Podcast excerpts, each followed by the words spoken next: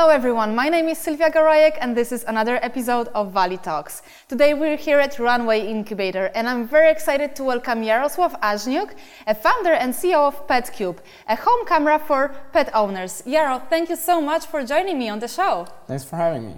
Uh, what is PetCube? Tell me more about what it does. Yes, it's exactly as you said. It's a home camera for people who have pets. It allows you to see and uh, talk to and play with your pet when you're not at home. And it appears that many pet owners, you know, they treat their pets like babies, and they're really worried about what their pet is doing when no one's at home.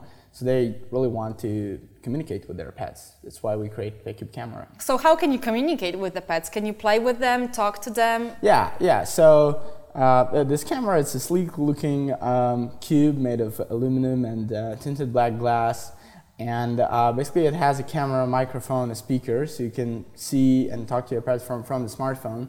And also has a built-in laser pointer, so you can play with your pet remotely. Basically, on the smartphone, you just swipe a finger on top of the screen and moves the laser pointer, and cats and dogs and ducks and pigs, everyone loves to chase laser. Right, and they love it so much. I remember yeah, with yeah. my own pet, yes. And it's a lot of fun. You know, people are basically sharing those videos uh, on the internet, YouTube, Facebook, and whatnot.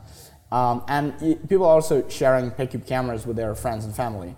So friends and family can play with their PetCubes. In fact, we have a couple PetCube cameras installed in pet shelters and if you download the app, you can play with publicly shared uh, pet cubes from pet shelters. Mm. And then if you want to, you can adopt a cat or dog you see there. I was thinking when I was playing with my pet with this laser, it, back then it was just in a pen that you could get this laser. Oh yeah. Right? But then I was a little concerned. I, you know, it was it was some years ago whether this is healthy for the pets, like yeah. to be chasing it. But I'm assuming it is since you're having it in your. Well, yeah, right? lasers were used as as toys for pets for quite a while, and uh, you were able to buy lasers in any pet store for mm-hmm. quite a while. So. Um, uh, laser is not harmful in terms of uh, if, if it, eventually randomly um, shoots in an eye of a pet because it's a low powered laser. It's the same as uh, you know is used in classrooms, so there is no harm in that. Uh, however, if you only play with the pad with a laser, uh, some pets can get frustrated because they kind of try to chase it and don't feel any physical yeah. interaction. And re- reward uh, yeah, yeah, that. Any reward. So that's why we're encouraging our uh, um, customers to, to use other toys and just like not limit themselves with the laser playing with their pet. Mm-hmm. And probably not non pet parent will do that, right? If, if they have their pets at home. Um, and um, yeah, we're also working on some other products uh, that will allow you to communicate with your pet in, in different ways. Can you tell me already about those products or um? Well, we're not disclosing any okay. like details. I thought I could be the first one, but uh, maybe next time. Yeah, yeah sure. Uh, how do pets react when they hear their owners but they don't see them? Like, how do they uh, play with this? Yeah, this is actually pretty interesting. So uh, most of the pets they, they can recognize or they can learn how to recognize their owner by their voice even when digitally reproduced it's not the same for image. So if, uh, if uh, your cat or dog sees you on a flat screen they will not recognize that's you from a flat image. But they can recognize your voice. In fact we, we even had like dog whisperers training dogs through PetCube and like issuing commands like sit and the dog sits. No way. Yeah uh, so tell me about the idea. How did this come about and when was it? Yeah. So we started working on this um, three and a half years ago. Uh, there are two other co-founders, Alex and Andrei. Uh, all three of us are Ukrainians. Uh, so we started uh, working on this, be, this being in Kiev. And the idea for PetCube Camera first came to Alex Neskin. He's our chief technical officer. So he had his dog, Black Chihuahua Rocky, and whenever Alex was not at home, Rocky was barking and disturbing neighbors and so on. Mm-hmm. So he had to come up with some idea to solve that. And basically, when he first tried that, he, he just Googled what to do when my the dog is barking. And he found this collar that shocks his dog with electric current every time he barks. That's mm-hmm. like totally wrong, right? Right. It's like extreme and it's like it's like unhumane, right? right. it's like put that collar on yourself yeah. and try it out. Yeah. It's like really bad. Uh, so he basically came up with this better idea of a camera and, and speaker and laser. So whenever the dog was barking, he, he would just play with him using laser and talk to him to calm him down, and that actually worked. So he created one for himself. He, he created the first prototype, Yeah. basically, yeah. And He's an uh, engineer, right? He's an engineer. Yeah, back then we were working in uh, like digital advertising business um, uh, uh, with with our third co-founder, who's designer, and um, we kind of loved the idea and we played with it uh, for a while. We, we weren't thinking about starting a startup company uh, from the very beginning. Then uh, you know all the friends were like, "Hey, I want this for my dog," and like some people were just joking, "Hey, you should just put it on shelves at some point." We're like, "Hmm, maybe, Maybe. like why not, right?" And but still coming back to your co-founder, did that camera that he created, the prototype, did it help with the barking and all the problems that he Yeah, had? yeah, it did. Because he was communicating with the dog? Yeah, because he was able to calm, calm, calm the dog down. Wow. Uh, yeah. I mean, it it's probably wasn't like a hundred percent solution. Yeah. But it solved like most of it. Okay. And at the end of the day, was like the biggest worry of every every pet owner is that like you know they, they just need to check on their baby. It's like Of course. it's like having that peace of, mind, Yeah. right? And that's that's why uh, people are so crazy now. I know about pay, their PetCubes and loving them Mm-hmm. and buying them and so on. Yeah, for sure, it's incredible that these things are emerging, and you know that we can buy those things. I I had a pet for like m- my all like teenage years. Yeah. And I wish I could have something like this back then. Sure. And yeah, but it's good that you're doing this. So now I can, when I have another pet, I can buy it for Yeah, sure. yeah. And so coming to your story, when you were in Ukraine and um, you know you were raised there and and going to school there, right?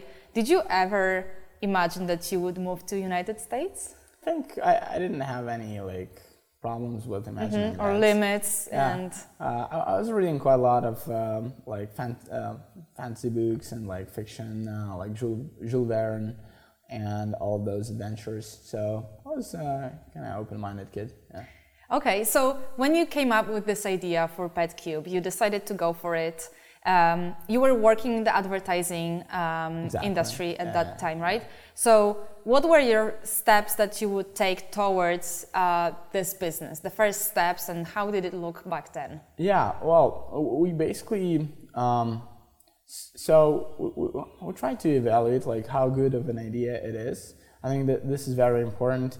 Um, know that there are so many great opportunities around, and it's very important for every person to work on the most important thing they, they can work on. Um, and we kind of evaluated our situation. So we had this innovative idea, and uh, we, we saw that there is probably a big market opportunity, and we, we caught uh, this insight that actually pet owners are really, really worried about their pets left home alone. Uh, and then we, we try to evaluate how good of a team we are to take on something like that, you know, and to make a global product that, that will make, you know, a difference in the world. And uh, Your co-founder um, is a CTO. He's an engineer, He's and an your engineer. background is my background is in engineering, so um, studied at applied math, Mm-hmm. basically electric engineering and computer science. And our third co-founder, Andre, uh, he he has a degree in humanities, uh, but but but his main profile is design, and he's like he's like an artist, illustrator, and then switched to more of a functional design. And um, um, So you uh, wanted to figure out whether your team is capable enough of um, taking this to next level, right? Yeah, and you know, I think the important thing to understand is that none of the great entrepreneurs that surround us was born a great entrepreneur. Everyone basically become a great entrepreneur. Right. And it, it was more about like mental readiness. Like, okay, are we like are we sure that we want to spend next like five to ten uh, years of our lives doing this and doing like whatever it takes to do this? Are we sure that we will be will go whatever it takes us in the world to do this, and we'll be working like long hours and so on? And we're all dedicated. We're all friends and like knew each other. Uh, so we committed to it, and then like we basically committed to the idea that if we're going to do something, it should be like um, like a global company um, that, that will uh, that will change the industry because uh, anything less than that is basically not worth trying that hard. Like if you're going to do something, you know that you're going to like give all of you towards this thing. So then this better be something like meaningful, like big enough. Um, and I think that, especially, uh, I feel that in, in, countries in Eastern Europe, many entrepreneurs are not ambitious enough, are not op- optimistic enough. I just had this conversation yesterday with a friend of mine, and he said that, like Africa and Eastern Europe are almost like opposite, in a way that uh, in Eastern Europe people have like uh, lots of good education, but not enough optimism. Mm-hmm. And in Africa, there's like some deficit of education, but lots of optimism. Mm-hmm. Right? so maybe we should partner more with each other. absolutely, absolutely. Yeah, I think so. So, what what did you decide to do next? Did you decide to like manufacture it right away yeah. or prototype it first? Like what what happened? Yeah, well, yeah, we basically sit together and try to uh, do some like I don't know business planning or just planning, right? Uh, we went through like standard business uh, business planning exercise. Okay, what's our market? What's our product going to be? How long will it take us to make it? What are the key components? What are the key milestones? And from, from day one, we, we understood we want to do a Kickstarter campaign. And then Kickstarter campaign would validate if people really need it or not. This is like mm-hmm. the first important step. Whenever someone comes up with an idea, you need to validate if enough people want to have this thing for the price that you are able to make this thing, right? And we thought, it, like initially we thought it will take us probably around three to four months to figure out how we're going to make it, and then we'll shoot a Kickstarter video and we'll launch it. And eventually it took 14 months to launch Kickstarter. You see. Because it took us quite a lot of time to figure out how we're going to make it, how we're going to mass manufacture it, be sure that it's going to work. Mm-hmm. And we, we didn't want to launch Kickstarter without knowing how we're going to make it yeah. work.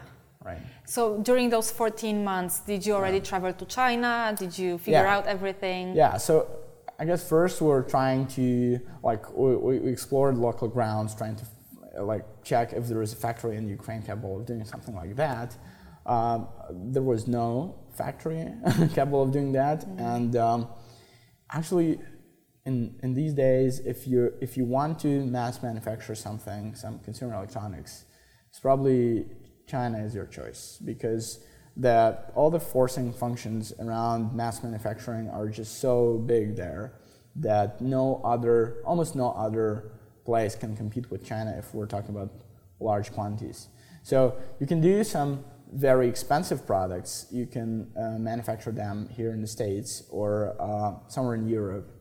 Um, well, Japan, uh, you know, um, Taiwan are, are the options. But if you want to do something really like mass consumer, mm-hmm. then it just, you know, economics just forces you to, to go to China. And we're in China trying to figure out how we're going to manufacture that. And it looked really, really, really scary. So like month after month, we, we, we didn't have like complete understanding of it. And we were, we were some points we were really close to giving up.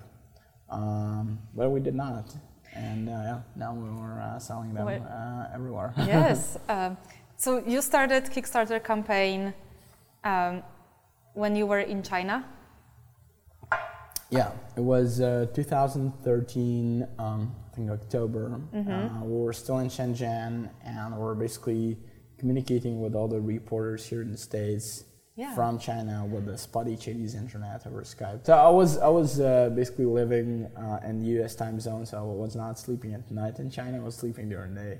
Uh, it was a fun yeah. time. Lots of uh, lots of press, lots of interviews. Yes. It was a very kind of innovative. Yeah. How did that, that press uh, happen? You need to tell me. Like, did you reach out to them? in advance or it's like, yeah it's basically abc of, of uh, public relations so um, maybe public, public relations got a bad fame, but what it is, in fact, is that someone has something new, some great story to tell that people around the world are interested in. And all the reporters, they are looking for these great stories to tell because that's their bread and butter, right? So if you, if you can match your story with the reporter who looks for a great story mm-hmm. to tell, everyone wins, right? And the reader wins as well. So, so, it actually started from you that you reached out to. Uh, yeah, basically, I put together a list of, uh, I guess, over 300 reporters uh, from different media, and I looked them up by who writes about products in similar categories, who writes about gadgets mm-hmm. and has pads. I would look up reporters on Twitter, like see if they mention their cat or dog, anything like that. And I would just basically put together this list of reporters with their names, email addresses, and I would basically come up with some lead line for everyone, like. Mm-hmm. Hey John, like I I think your cat will love this. Like here's what we did, and then we'd just describe what we did in a couple sentences and like would you like to learn more? And would like to chat. And here, here are some of the pictures. Here's our website. And uh, lots of lots of people were interested. Actually we did it a couple times. So first time we did it even before we went to china uh, we just kind of introduced like the concept where we had a new website and everything and we, we got a bunch of press it was uh, spring 2013 and another time we did that I think two or three weeks before the Kickstarter, we kind of pre-announced Yeah. it, and um, people were in, were interested. Um, so yeah, we got a bunch of press. I think you know it also depends a lot from your story. So something like home counter for pet owners with the laser. Are you kidding me? like a really really media friendly story, right? Yes. yeah, but why would you want to reach out to press before you had a product? Oh well, uh, it is important to uh, you know put your story out there and see how people react, and uh, basically, it's it's very beneficial to see how people react to the concept before actually making something because making something involves a lot of time and work and money spent and so on. And if people don't like it, then you probably shouldn't you shouldn't be making it, right? Uh, so it was very helpful to get all the reactions, both from press and from readers. And then for Kickstarter, of course, it's super important to have a good press because that that, that what often drives uh, the sales. Yeah, and so you launched Kickstarter and it blew out. Yeah, yeah, we we became like the most funded pet product on Kickstarter. Uh, we got two hundred fifty thousand dollars um, during uh, thirty days. So Uh, how did you feel when you saw those numbers going up? Uh, we feel great. We feel like okay, we're not we're not going to stop here, uh, because like, yeah, You were still kind of in a moment of thinking whether you should go with this. yeah. We, we basically had this understanding before launching Kickstarter that okay, this is like the moment of truth. People want it. People are ready to pay for it, this amount of money, and that that's amount of money that would allow us to manufacture it in, in mass quantities. Then we're okay, and then we should proceed doing this. If they're not ready to pay for this, well, we should do something else, right? Were you ready for manufacturing that many, mm, that big number of items when you saw that this is so we, we- popular? We were not like 100% ready, and the product were not 100% finished. Uh, but we, we had like an understanding how, how it should happen. So we, we've seen how it works. Yeah, we were ready in a way Yeah, and you were we'll be ready later. right. So you were trying probably to figure out things anyway on the go, right? Absolutely. Yeah. I mean, it's like for, for someone who have never done any like mass manufacturing Mm-hmm. before, um, there is there's, there's a lot of learning. There's a steep learning curve. Did you have some delay when it comes to delivering yeah, the product? we did. Uh, so And- we, we promised to deliver it on uh, May 2014, and we only delivered it in um, November 2014. So it was uh, Oh, it was couple months. six months delay. Yeah. Uh-huh. So- Wasn't the, the worst delay on Kickstarter. Some products are delayed much more, but we were still very ashamed of that. And we're Mm-hmm. like communicating with our backers. They were super supportive, you know, Kickstarter community. They're like, oh, it's Yeah. okay. And then after Kickstarter, you started raising money from investors, or in the meantime, how did it look? Yeah, um, yeah. Raising money from investors is always an interesting challenge for uh, for every new entrepreneur. So I would say you should never count on uh, raising money from investors. You should always like build your business in a way that It would be profitable on it, its own. it and can it can that there is there is some route to success without raising money from investors. Raising money from investors should only help you to accelerate, right? Um, from from another standpoint, you know, um, it's it's tough to build businesses in, in today's competitive uh, environment without uh, venture money. So it's great that, that we have whole venture ecosystem. I think it was spring 2014, uh, probably 14th, and um, was was not successful in it. Uh, and then That was before Kickstarter. it was after Kickstarter, so uh, before we had to ship. And I also understood that we're not going to ship in time. So we really had like a tough moment in the life of the company. And we're seeing that we're running out of money and we will, will not be able to raise money before we ship. And um, what we did is basically we we were trying to boost our pre-sales, uh, pre- pre-orders. Uh, but that, that, was giving us some money, uh, but still not enough to like have all the team working on the product. So at some point, we just had to basically cut salaries in half. And um, And your role was so I- I just came up and said to the team that we either can like basically fire half of the team or we'll all take salary cuts in half and then when we go through this when we ship the product we're uh, return all the money that we would owe uh, to all the people. And it was a moment of truth also and uh, all the people all the team they stayed with, with the company. And uh, it was was fantastic and i'm so grateful uh, to the team that uh, you know everyone went through that period.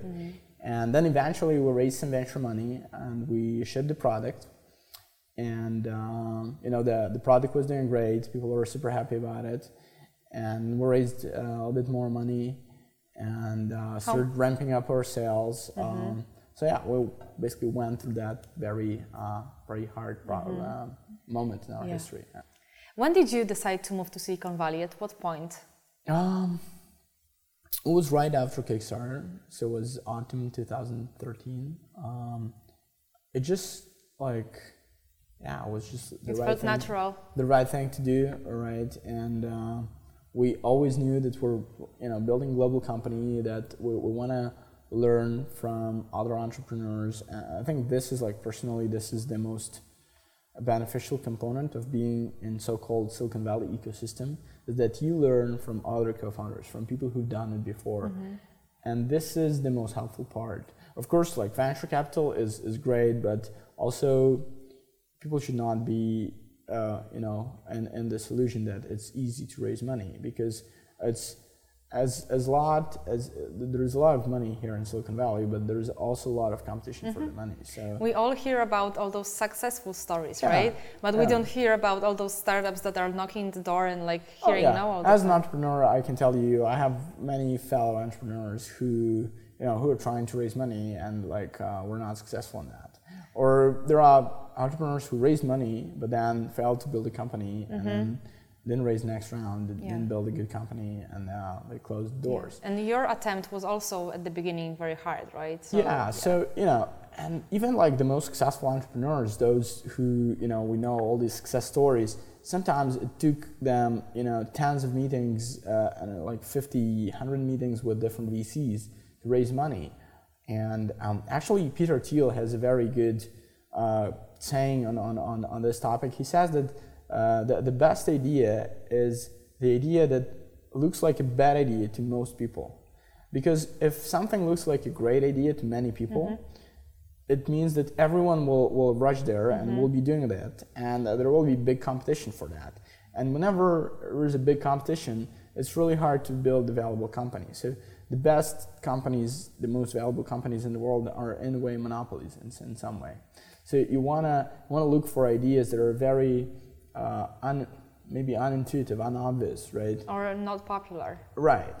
And then, for example, now, right, you know, like there's this all craze about chatbots and uh, virtual reality and so on, so, so on. So probably now it's almost like maybe late to, to go into that. Or if you if you want to build like a chatbot or vir- virtual reality app or something, it should be something that is probably unobvious. Because if it's obvious, there are probably hundreds of people doing that. Let's talk about YC. Yeah. Uh, you graduated from it recently. Yeah. And um, why did you decide to apply for YC at this point, or did you try to apply before as well? Yeah, we, we tried applying a couple times Uh-huh. and uh, we were accepted uh, this uh, autumn. I was talking to a couple of my friends who went through YC and was uh, you know listening to all their stories and um, I understood that uh, yeah it would totally be Mm-hmm. beneficial for us. Um, so I think You had to apply a couple times though, yeah right? yeah yeah. Yeah, so Uh, it- it means we're- we're like really don't give up. Yeah, we were, we were determined that we want to go to YC. Um, and I, I'm super happy with it. It totally paid off. there are three big things like learnings that I got from YC uh, and implementing in the company.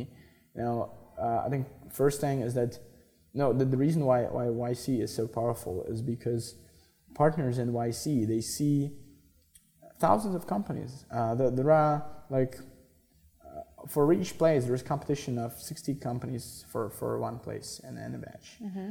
And they see all these companies. Many of them are some of the best companies or future best companies uh, here in the valley.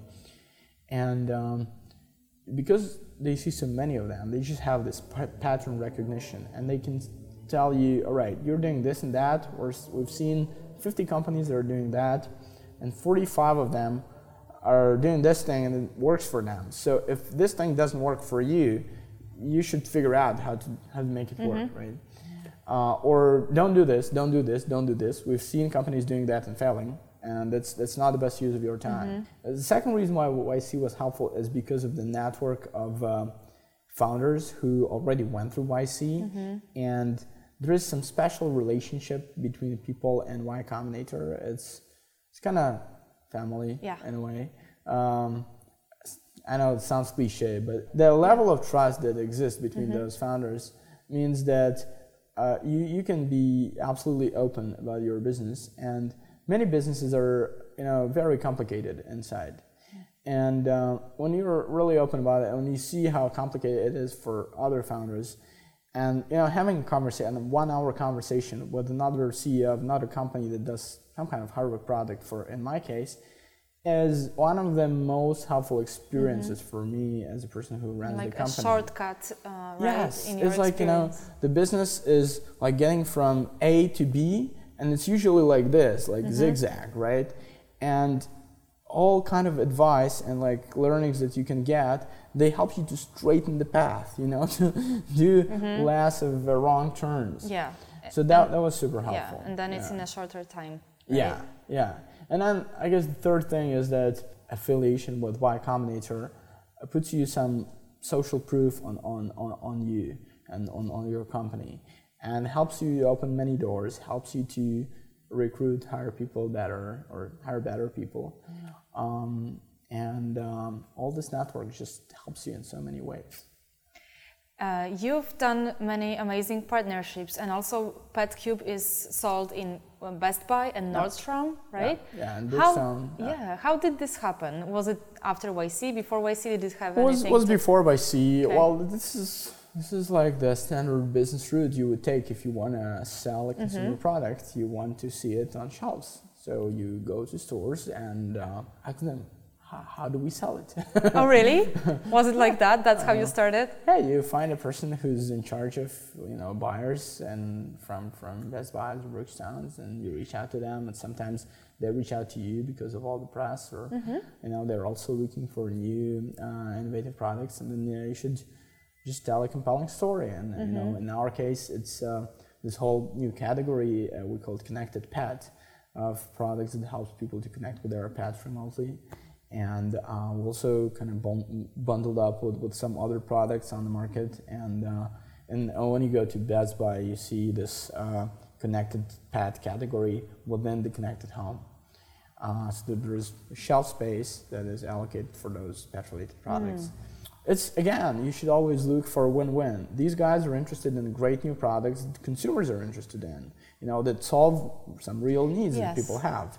Uh, and they, they take margin mm-hmm. when they sell their I can imagine it's a win-win, but sometimes it's hard because there is so much clutter.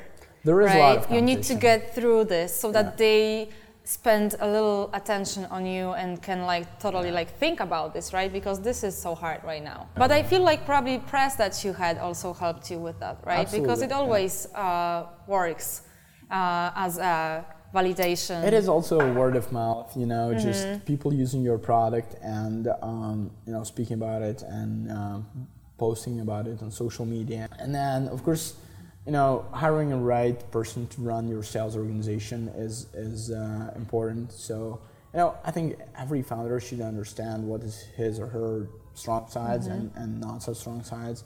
So I don't think that, you know, I'm, I'm not an expert in selling to big box retailers here in the U.S. Right. So I just found uh, a great person who, who's an expert in that, who used to do that for Pepsi, for L'Oreal, for other pet companies, and uh, hired him. Uh, so we have Chris is our uh, senior VP of sales, who's doing a great job there. Yaro, what's the hardest part in um, doing hardware when you look at this right now? Um, yeah, I think you know it is just like another business. I think it just makes it more complex in many different ways. So it's not only that you can have to manufacture something, you also have to. Uh, well, you have to have engineers who make it. Then you have to manufacture it. Then you have uh, to learn how to ship it logistically. Yeah. Then you learn uh, how to sell, how to deal with distribution. Uh, then usually it has like even like product wise, it has some software that runs on a person's um, uh, mobile phone or a computer and then there is something going on in the cloud, mm-hmm. and then there is some software that runs in your device. There are, there are, more different pieces of software that have to work together. And then, well, hardware is definitely different in a way that you cannot just update it overnight, you know, yeah. fix the bug if you found it in hardware, right? So it has a longer cycle. But, you know, every business has its own complexities. Mm-hmm. You just have to be ready that when you're dealing with hardware, there's this number of things that you have to deal with and you better know about all of them that they exist up front. Uh, so at least you know known unknowns and try to reduce the amount of unknown unknowns. I know you have many things um, coming that you cannot share about much. Of course. But what's yeah. the next goal for PetCube? Please uh, share it with me, um, you know, as much as you can. And um, yeah, what's the um, next goal for it? Yeah, you know, I think we, are just really focused on improving the, mm-hmm. the, the base experience that people have and we're, we're looking a lot at the data how people use it and uh, we're listening a lot to all the you know emails and all the signals that people speak to us and that they tell us what they like and they tell, tell, tell us what they don't like and they tell us what they would like to see there. I think this is very important for many founders to, to not get caught up in this, you know, kind of maker's desire to mm-hmm. make more features, more products, more, make something new, you know. Once you launch your first product, you should really like carefully look at it like as, as a baby, you know, how it develops. You should you should be very careful with it, how people use it, and then how to make it actually work as designed because from the very beginning, you never have it like working 100% right. And some things are hard to use, some things can be, can be better. So we're just polishing what you have yeah. according to what users and consumers tell you, right? Yeah, I think this is very important. Mm-hmm. Like, this is not given enough attention from, from many people uh, who are doing their companies. They're like they launch something and they run to make another thing. Mm-hmm. And you, you, you want to make sure that you have uh, a sustainable business model g- generate you enough revenue to allow you to spend the revenue to create new great products. Uh, because otherwise mm-hmm. it's not sustainable, right? And uh, there, are, there, are, companies that raise more and more money and that are pretty dependent on, on venture ecosystem. And once the fundraising uh, becomes tougher, those companies are at risk, and all the people who have company uh, jobs in those companies are at risk, and then all the customers that bought that product are at risk because what if company mm-hmm. goes out of business? What, what's going to happen with yeah. the customers, right? But we have some new products in the works as well. Yeah. Okay, I can't wait to hear about them. Sure. Yeah. Yaro, thank you so much for speaking with me today. It's thank been you. a great pleasure. Um, so, for everyone who would want to uh, find more information about PetCube, they should go to the website petcube.com. Sure. Yeah, it's petcube.com. And or download there, our app. It's uh, PetCube in App Store or Google Play, and you can play with publicly shared animals and share photos. Oh, without even the camera, right? You yeah, you don't, you don't need to have a PetCube camera. So okay. the app is free it's really cool and then uh, you either can decide to buy a camera or mm-hmm. just uh, you know be part of the community if you love pets i see Yaro, thank you so much thank you